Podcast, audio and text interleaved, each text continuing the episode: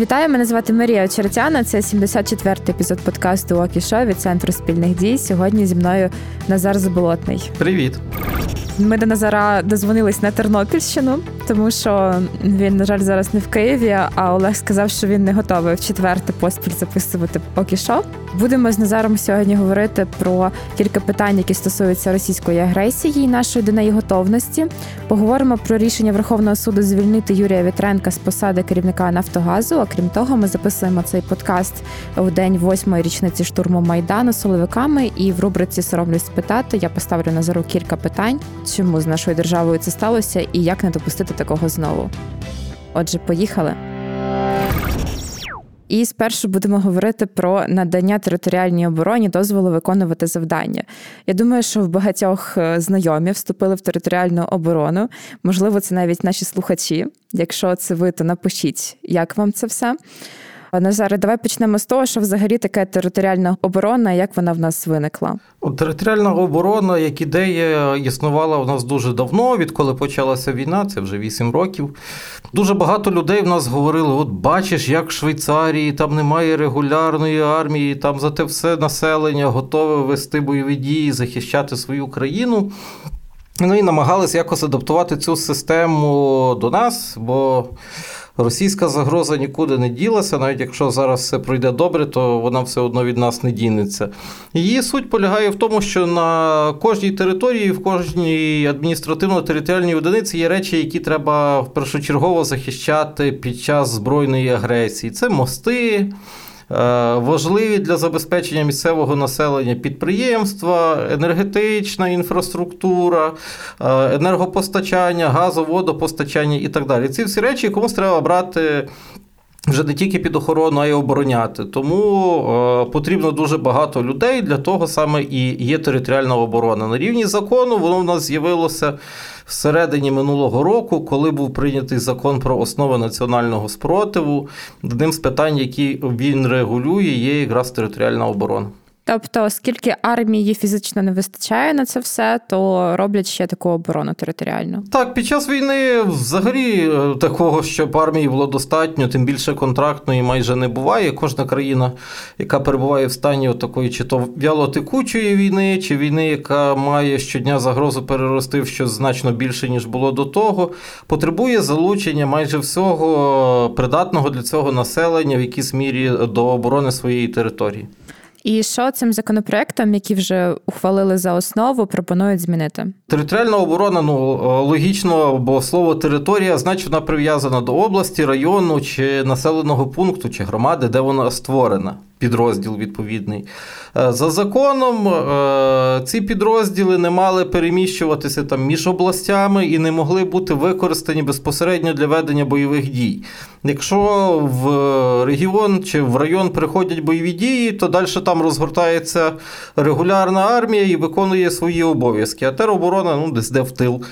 Зараз же ми бачимо, що в Росії військ навколо нашої території дуже багато, ресурсів нас об'єктивно не вистачає. Тому прийняли таке рішення: по-перше, дозволити перекидати територіальну оборону між областями. По-друге, дозволити залучати ці сили до ведення бойових дій. Ну, суто якось так прагматично, воно мені звучить логічно. Якщо десь бракує сила, тут вони є, то їх можна перекинути. Чи не все так просто з цим? Ну, звичайно, якщо дивитися по тому рівні загрози, які в нас є зараз, це, мабуть, логічне рішення, ну треба якось рятуватися. Але якщо дивитися глобальніше, як би воно все мало працювати, то в нас є дві ланки резерву оперативного. Перша черга оперативного резерву це ті люди, котрі недавно служили в Збройних силах, мають військовий чи бойовий бойовий досвід. Друга ланка це оперативний резерв другої черги. Це люди, які на власний розсуд е, вирішили записатися в резерв. Ну, це ті, хто поповнює армію. Ну і третій елемент це є ще запас. Це ті люди, коли, які колись давніше там проходили строкову службу, вони є військово зобов'язаними. Армія в першу чергу в нормальних умовах мала би посилюватися за рахунок цих категорій осіб. Територіальна оборона, ну якщо подивитися, там ж можна служити пенсіонерам і так далі, людям, які в нормальних умовах, мабуть, би не потрапили в армію. Тому це вже такий знаєш, крайній захід, е, трохи від безвиході, залучати їх до там перекидань в інші області чи доведення бойових дій. А які можуть небезпеки взагалі виникнути от з цим рішенням? Ну, по-перше, значить, це обман споживача. Люди йшли е, саме з в тероборону саме з метою захищати там якісь локальні свої об'єкти. Частина з них або в силу фізичних е, причин вже не може там їздити на броні танка, або і не готова психологічно. Тому зараз перекидати їх це трошки не те, чого ті люди, які записували в тероборону, очікували. Тобто, це буде не щось е, добровільне, а обов'язково для всіх, якщо вже такий закон вступить в силу. Е, коли ти вдягаєш однострій, то добровільності насправді залишається дуже мало. Пригадую собі історію, коли вчився на військовій кафедрі і. У нас був взвод набраний студентів-юристів. Ну і деякі люди писали за звичною юридичною практикою. і Один мій друг написав там «Е, права та обов'язки командира взводу. А такий старий офіцер йому каже: Які права і обов'язки? Нема в тебе тут ніяких прав, ти в армії. Є тільки ті речі, які ти маєш робити, друже. Все. Угу. Так само і тут. Якщо е, тероборона вже задіяна, то.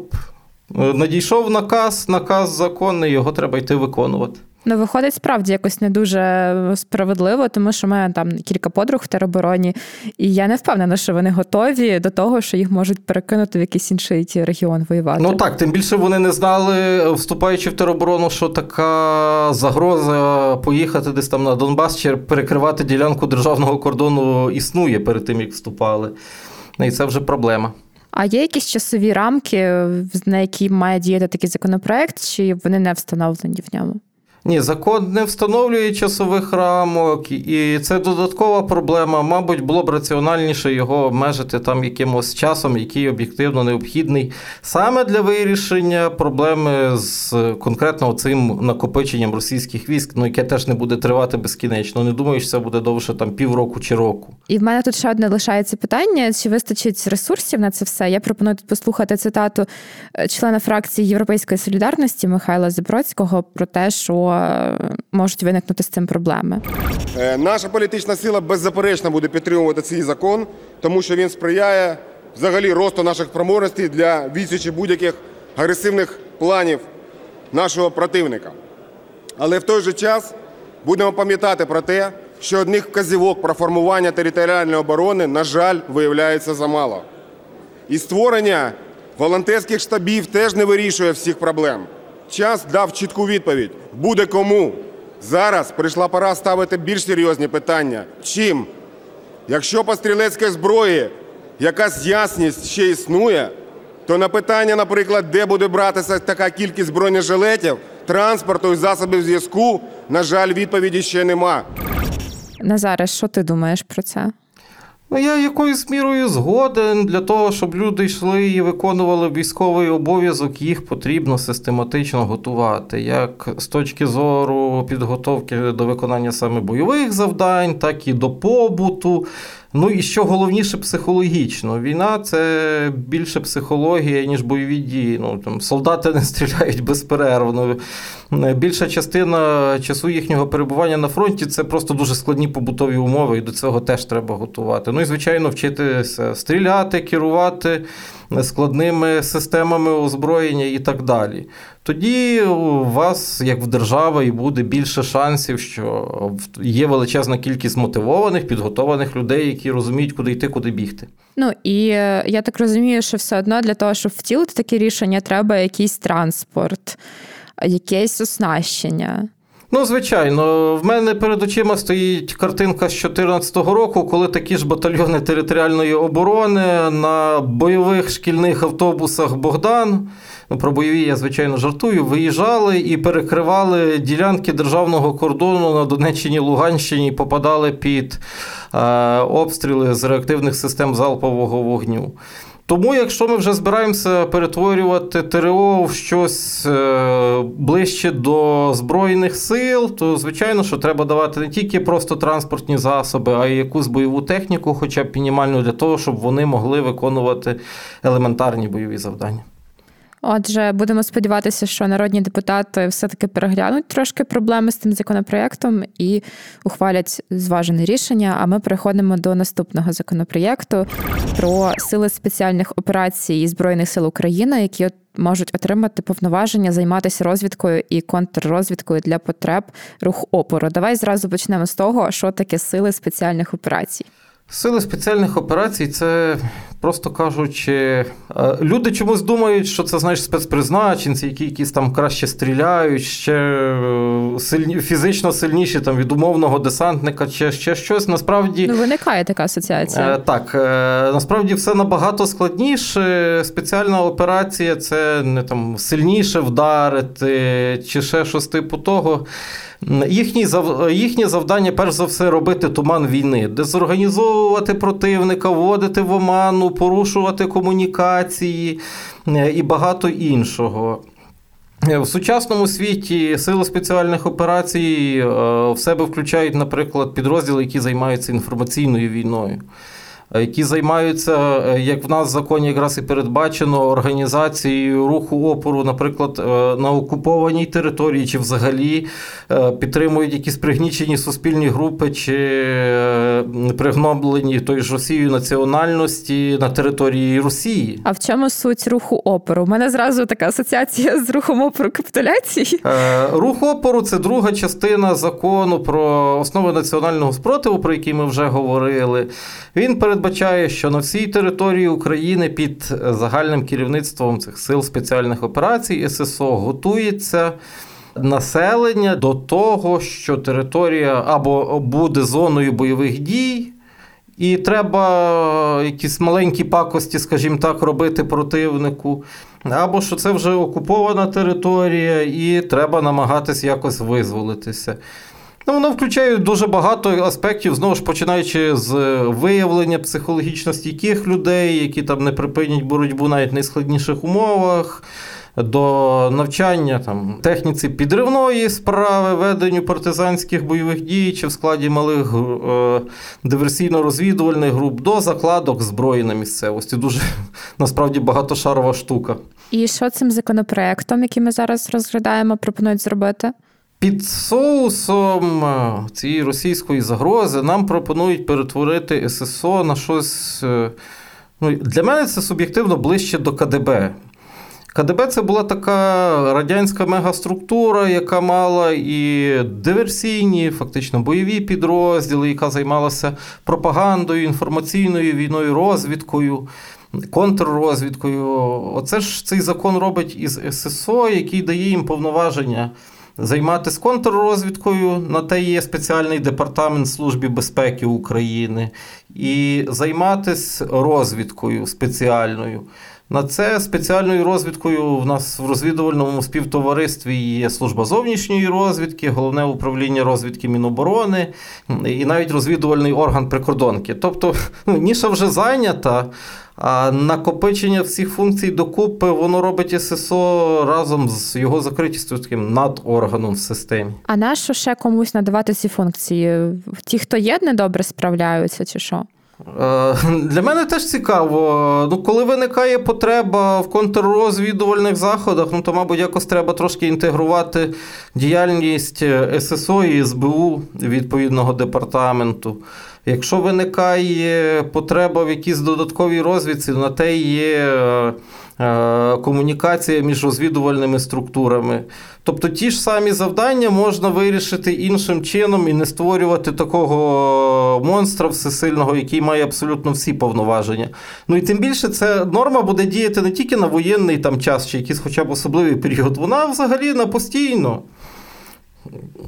Ну, Тобто вона, знаєш, під шумок е, російської агресії нам намагаються е, деякі люди, мабуть, е, при високих чинах повирішувати кучу своїх проблем. Це нова тема. Раніше був коронавірус, коронавірус вже не настільки актуальний, знову агресія. Так, в нас в політиці чергується. При попередній владі, то кажу, коли в парламенті голосно кричали, що війна, всі там помічники, радники жартували, о, зараз щось красти будуть.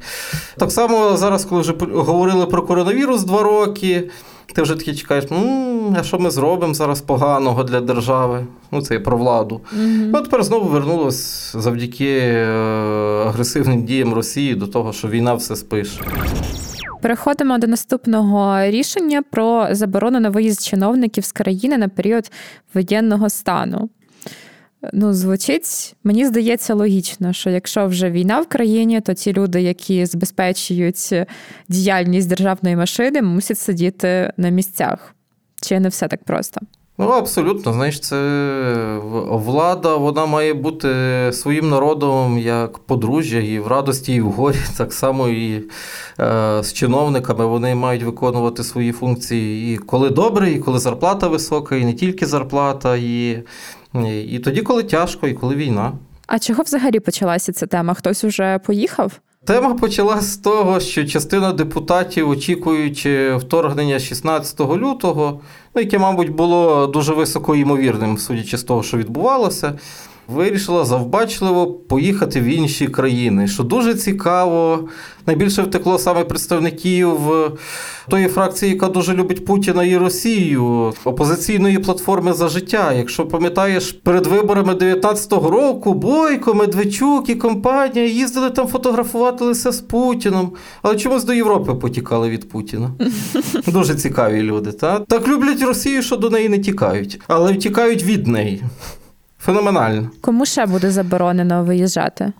Е, також цей закон буде поширюватися на міністрів, на керівників інших е, відомств, там, наприклад, державні агенції, всілякі, теж НАБУ, НАЗК, на державних службовців категорії А, це всі, е, вищий корпус державної служби, на голів і заступників обласних і районних державних адміністрацій, на військовослужбовців всіх структур, де проходять службу військовослужбовці, і на правоохоронців.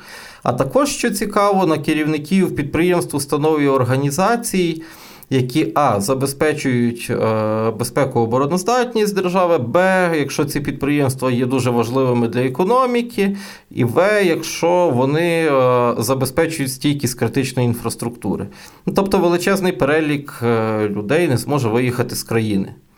Про керівників підприємств ти сказав з такою іронією, ніби воно не має так бути насправді. Поясни, будь ласка. Е, ну, по-перше, для мене це трошки дивно звучить, бо це керівники будуть і приватних підприємств. Це дещо дивний підхід. Держава там може регулювати, що відбувається з тими людьми, яких вона наймає в якихось здорових рамках, але відносно приватників за нормальних умов такого робити не треба. Бо приватний бізнес така штука, що він один день працює в Україні, дивиться, тут влада робить щось дуже цікаве, таке, настільки цікаве, що краще перевестися в Польщу. Ну і він перевозиться в Польщу. Е, але все-таки е, доля раціонального зерна в тому є. В нас величезна частина підприємств критичної інфраструктури, вони є приватними. Ну, очевидно, якщо там Рінат Леонідович і компанія виїдуть за кордон, то можуть виникнути трошечки проблеми з енергопостачанням і з багатьма іншими сферами критичної інфраструктури. Тому загалом на такий крайній випадок, це ж де це тільки про воєнний стан, я можу сказати, окей, хай буде. А тепер найцікавіше, хто вирішує, чи можна все-таки поїхати за кордон під час війни. Е, ну, знаєш, тут можна віджартуватися. Зараз в Україні немає двох політиків, тому вирішує Володимир Олександрович. А хто ж ще? Ну і це теж абсолютно ненормально. По-перше, уяви собі цю величезну кількість звернень в адміністрацію президента. Будь ласка, відпустіть мене. По-друге, президент не керує виконавчою гілкою влади, а здебільшого йдеться про обов'язки виконавчої гілки влади. Ну і очевидно, що відносно неї рішення мав би приймати не він. Тобто, по ідеї, кому ти підпорядковуєшся напряму, то і має вирішувати. Ну, за логікою, відносно міністрів, посадовців е, Державної служби категорії А, голів е, місцевих адміністрацій, це би мав приймати прем'єр. Відносно військовослужбовців там, Збройних сил, це міністр оборони, відносно працівників поліції чи військовослужбовців Нацгвардії, це міністр внутрішніх справ. Воно, по-перше, хоч якось працювало. Е, по-друге, той, хто відповідає за стан справ з комплектацією органу держвлади чи військового формування, той би мав приймати рішення. А в яких випадках все-таки можна поїхати за цим законом за кордон? От тільки для виконання службових повноважень, і з тим є купа проблем. Е, по-перше, в керівників підприємств взагалі немає повноважень. Повноваження це така штука, коли ти виконуєш якусь з функцій держави, тобто ти перебуваєш на державній службі чи є політичним посадовцем. Е, якщо ти не перебуваєш е, на публічній службі, в тебе немає повноважень, в тебе є посадові обов'язки. Ну, Відповідно, директори вже за жодних обставин не зможуть виїхати. Далі підемо до військовослужбовців, правоохоронців. За 8 років дуже багато наших поранених хлопців і дівчат пройшли лікування і реабілітацію в країнах Західної Європи. Ну, очевидно, якщо будуть активні бойові дії, потреба в цьому буде ще більша.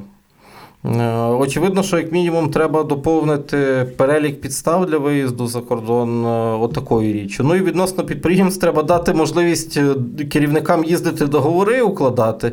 Ми все-таки залежимо від експортно-імпортних операцій. Ми не є якась закрита економіка, як Північна Корея. Тому воно дуже гарно, популістично звучить, але. Реальність трохи інша, ніж би хотілося там, депутатам Слуги народу, які подали цей законопроект. Ну, звучить справді дуже смачно. Там люди побачать новину, що заборонили чиновникам виїжджати під час війни. Ну класно. Ну, знаєш, наше е, суспільство, якби ми того не хотіли, воно посовкове, воно любить оце, коли е, батько нації лупнув кулаком по столі. Того, коли чиновнику щось заборонили, це вже багатьох тішить. Ну і плюс оця класова ненависть там, до чиновників, до цих багатих директорів підприємств. А зараз оце Володимир Олександрович візьме їх всіх в кулак. Ну, Як же воно може не подобатись? Ну, але я розумію таких людей теж. Тобто вони не мають можливості поїхати, хоча, може, і хотіли би. А тут вони розуміють, що в когось більше грошей з якихось причин, і він собі може взяти і поїхати. Так, абсолютно, але їм треба розуміти, що законопроект не вирішує базової проблеми. По-перше, немає відповідальності за те, що ти поїдеш. Ну, в теорії тебе не пропустить прикордонна служба, але я думаю, якщо є гроші чи добре фізичне здоров'я, то перейти кордон не така вже й проблема.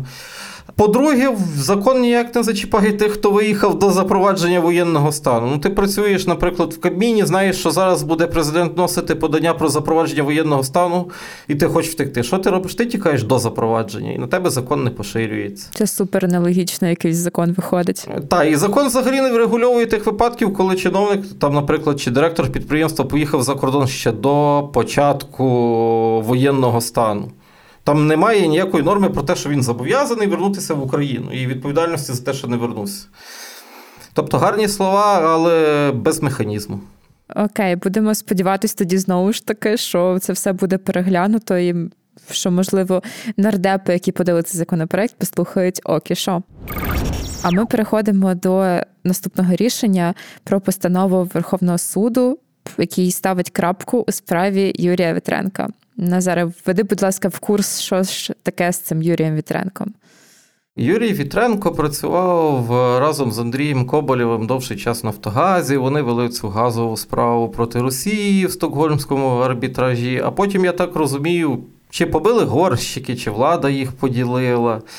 Юрій Вітренко е, став виконувачем обов'язків заступника міністра енергетики, якого з трьох спроб так і не змогли в парламенті призначити міністром монобільшості. Угу. Монобільшість не призначила міністра свого ж ну, буває.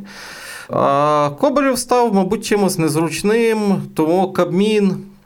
Дуже незалежний Кабмін, це теж треба Однозначно. нагадувати завжди. Пана Шмигаля, незалежність на найвищому рівні. Е, от Кабмін е, звільнив спочатку наглядову раду, потім разом з ним додав ще й голову Нафтогазу пана Коболєва звільнив і на його місце призначив е, Юрія Вітренка. Ну, звичайно, порушивши процедури корпоративного управління такої компанії, як Нафтогаз, і багато інших речей. Також вдогонку до цього НАЗК склало припис про те, що Вітренко, який вчора був е, ВО міністра, не може сьогодні стати керівником е, державної акціонерної компанії НАК Нафтогаз України. Е, тому Вітренко оскаржив це рішення в суді. Ну і відповідно почалася тривала колотнеча, яка от тільки зараз закінчилася. А чого цього Вітренка взагалі так любить влада? Тобто, от просувати його як міністра не вийшло, то поставили виконувачем обов'язків міністра. Ну я не можу сказати точно, але якщо дивитися по тих тенденціях, які є по призначеннях в часи Володимира Олександровича, то швидше за все це питання особистої лояльності президенту. Нелояльних звільняють, лояльних підвищують і призначають. Ну що ж, хоч одна маленька перемога в нас сьогодні в подкасті. Так, тепер е, Кабмін буде змушений розглянути питання про звільнення Вітренка в зв'язку з приписом НАЗК. Ну і я дуже сподіваюся, що стане розуму так взяти, подивитися, які там є зобов'язання по тому корпоративному управлінню, і призначити і наглядову раду, і нового голову з дотриманням тих вимог. Ну, бо це не тільки наші хотілки, там мої чи ще чиїсь. Е, це, по-перше, працює в більшості країн цивілізованого світу. По-друге, у нас президент так рветься в НАТО і в ЄС, але оце одна з тих штук, які необхідні абсолютно для того, щоб якось зближувати з ЄС, не те, щоб вступати. В короткостроковій перспективі, якщо вони цього не зроблять, то що їм буде за це? Ну знаєш, поки стоять росіяни на кордонах, то наша влада має карт-бланш тут на внутрішні розваги з нами. Е, Захід вимушений нас підтримувати. Наша влада це розуміє, того розважається як може. Але коли воно все, ну якщо сподіваюсь, вляжеться, то далі буде дуже багато питань до нас. Переходимо до рубрики Соромлюсь спитати. Сьогодні не можемо не згадати про 18 лютого, восьму річницю спочатку штурму Майдану Соловиками, коли беркутівці захопили та підпалили будинок профспілок. Я думаю, що багато зі слухачів пам'ятають ці події. Я тоді ще ходила в школу, я не дуже розуміла, що відбувається, але от зараз я обертаюсь назад, і мені страшно усвідомлювати, що це все сталося в нашій країні. На зараз зі свого аналітичного боку, Поясни, як так сталося, які були передумови того, що таке було можливо. Ой, ну знаєш, е, якби я був дідом державником, я би почав десь там з історії 300 років тому. Але якщо брати ближче до суті, то в 10-му році Янукович стає президентом. Е, опозиція слабка, суспільство демотивоване, бо помаранчеві лідери розчарували як тільки могли. Ну, Янукович робить, що хоче. Як би там не було, до влади прийшла погана, зла, але дуже досвідчена команда. Їх е, напівбізнесменів, напівбандитів, напівдержавних управлінців, яка дуже добре знає, як працює державна система. Вони ну, буквально за кілька місяців там повернулись до кучміної редакції Конституції, закрутили гайки, Е, в питаннях свободи слова, встановили контроль над цим силовим блоком, зробили все необхідне для того, щоб побудувати автократію. А ні політична опозиція якось яскраво не реагувала, ні громадянське суспільство, яке було ну, об'єктивно дуже демотивованим. То був якийсь такий сумний час, ті роки 10-13 рік. Е, зараз досі згадую, не можу описати це якимись словами. І на цьому фоні. Янукович же ж був великим євроінтегратором в ті часи. Там навіть е, на півдні і сході рівень підтримки вступу до ЄС завдяки ньому, завдяки Азарову, об'єктивно зріс. Як би це не було феноменально. Ну, але е, в якийсь момент в гру включилася Росія, яка почала на нього тиснути. З одного боку, з іншого боку, в суспільстві накопичилось вже куча питань до нього, там і по рейдерству, і по корупції, по багатьох інших питаннях, е, що призвело до революції. Ну, а повернемося до силовиків е, їхніх дій. Кому вони тоді були підконтрольні? Ну, тобто, президенту. Тоді існував закон про міліцію, який мав одну дуже цікаву норму про те, що вся міліція в країні підпорядкована міністру внутрішніх справ. А міністра внутрішніх справ за Конституцією Кучми без погодження з парламентом призначає президент.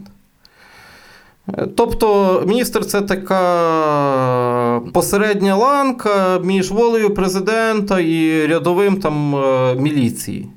Відповідно, воно все політизоване, залежне від волі однієї особи, яка може бути не дуже адекватною або дуже неадекватною, як в випадку Януковича. Е, демократичного цивільного контролю немає, бо парламент і в теперішній редакції Конституції не дуже сильна в нас, на жаль, інституція, а в тій взагалі безправна майже. Тому президент робить, що хоче, навіть такі страшні злодіяння. А зараз кому підконтрольний силовий блок? Зараз, слава Богу, за 8 років такі якісь реформи відбулись. Перш за все, Міністерство внутрішніх справ стало цивільним органом, Нацполіція стала окремим органом, яке має своє професійне керівництво. Воно відділене, в принципі, то від волі міністра. Ну, але як показує історія з Арсен Борисовичем Аваковим, не все в нас ще так добре, як би хотілося. Ну і це знову ж великою мірою через відсутність парламентського контролю. Це ненормально, коли міністр приходить в зал, а депутати навіть з опозиції бояться ставити йому запитання. Це називається приїхали. Чи недалеко від часів Януковича від'їхали. Це як кому подобається. Зате дуже довго реформуємо. Та в нас, знаєш, е, дуже часто бувають, що або реформи без серйозних змін, або тільки такі е, реформи, на які не треба гроші виділяти. Реформи в силовому блоці виглядають десь так само. Нормального парламентського контролю немає, в тому числі через те, що депутати собі або не знають, як це робити, або й не дуже хочуть в те вникати. Простіше ж дружити, ніж там контролювати, сваритися.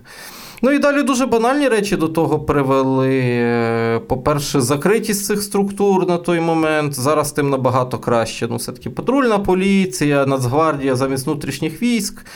Багато позитивних змін. Але є досі проблеми. Ну, пам'ятаєш. Е, зразу ж після революції обіцяли, що кожен правоохоронець, який бере участь там, в забезпеченні порядку на масових заходах, має носити індивідуальний номер. Їх досі не носять. Вони використовують номери підрозділу. Ну, Номери, наприклад, свого батальйону. В батальйоні 500 чоловік приблизно. Дякую, дуже дякую. Зразу зрозуміло, хто порушує мої права. Ну, Зараз є законопроект на розгляді Верховної Ради і в минулому скликанні таких законопроєктів було, певно, десятка-два. Але як ти бачиш, е, наші правоохоронці чи їхні керівники знаходять дуже ефективні ключики до сердець депутатів, щоб вони цього не приймали. Ну і це веде до того, що якась частина правоохоронців, які там перевищують свої повноваження, б'ють людей безпідставно, залишаються безкарними. І ще таке запитання до тебе від нашого колеги, з яким ми говорили перед записом цього подкасту. От умовно зараз, якщо якісь протести відбуваються, що правоохоронці, силовики мають право робити або не мають права робити? Залежно від ситуації, ну е- врахуй, що в нас зараз є особливий період через російську агресію, що вимагає додаткових заходів реагування. Ну але все-таки таких речей, як бити по голові кійком, як застосовувати водомет в мінусову температуру. Я говорю тільки про ті речі, які робилися під час революції гідності. Чи стріляти травматичними кулями з метою завдати якомога більших фізичних страждань і ушкоджень це те, чого робити не можна за жодних умов. Але це, на жаль, те, що робилося взимку 13-14. Ну, навіть використовувати спітлоштурмові гранати, кидаючи їх в натовп для ураження саме від вибуху, це теж ні в якому разі робити не можна. А якщо таке стається, то що має робити людина? Ну для того потрібно мати індивідуальний номер е, правоохоронця, якось через відео чи іншим чином, чи зі слів очевидців встановити, хто це зробив. Ну і далі е, в нормальній країні порушується кримінальна справа. Тобто, взагалі, правоохоронець під час якихось таких протестних акцій е, має не нашкодити самим мітингувальникам, але просто збунити якийсь на якісь е, насильство, якщо воно вже йде і шкодить. навіть правила застосування фізичної сили, спецзасобів чи вогнепальної зброї в тих випадках, де підстави всі для того є, кажуть просту річ, треба мінімізувати ризик для життя і здоров'я тої людини, щодо якої ти застосовуєш. Це означає, що якщо є можливість застосувати нелетальні засоби ти в першу чергу застосовуєш їх. Якщо достатньо попереджувальних дій, ти застосовуєш їх а вже потім силу і так далі. Дякую, що пояснив Назаре. Я нагадую, що ви слухали подкаст Центру спільних дій ОКІШО. Тут ми говоримо про ключові рішення різних державних органів влади. І з вами були Марія Черетяна, Назар Заболотний. Ми дякуємо також за підготовку матеріалів цього подкасту Олексію Півтораку, нашому редактору, а також звукорежисеру Андрію Іздрику, який це змонтував, щоб ви могли послухати в приємному для вуха форматі. І дякуємо Олександру Кохану, який монтує відеоверсію нашої розмови, щоб її можна було переглянути на Ютубі. І я нагадую, що нас можна слухати на українській правді на подкасті НВ в ефірі громадського радіо на частоті 99,4 FM у Києві, а також на Apple Podcast, Google Podcast, SoundCloud і Spotify. І в коментарях пишіть свої відгуки і запитання, які ми обов'язково поставимо аналітикам в наступних епізодах. Дякую, що слухаєте нас і почуємося за тиждень.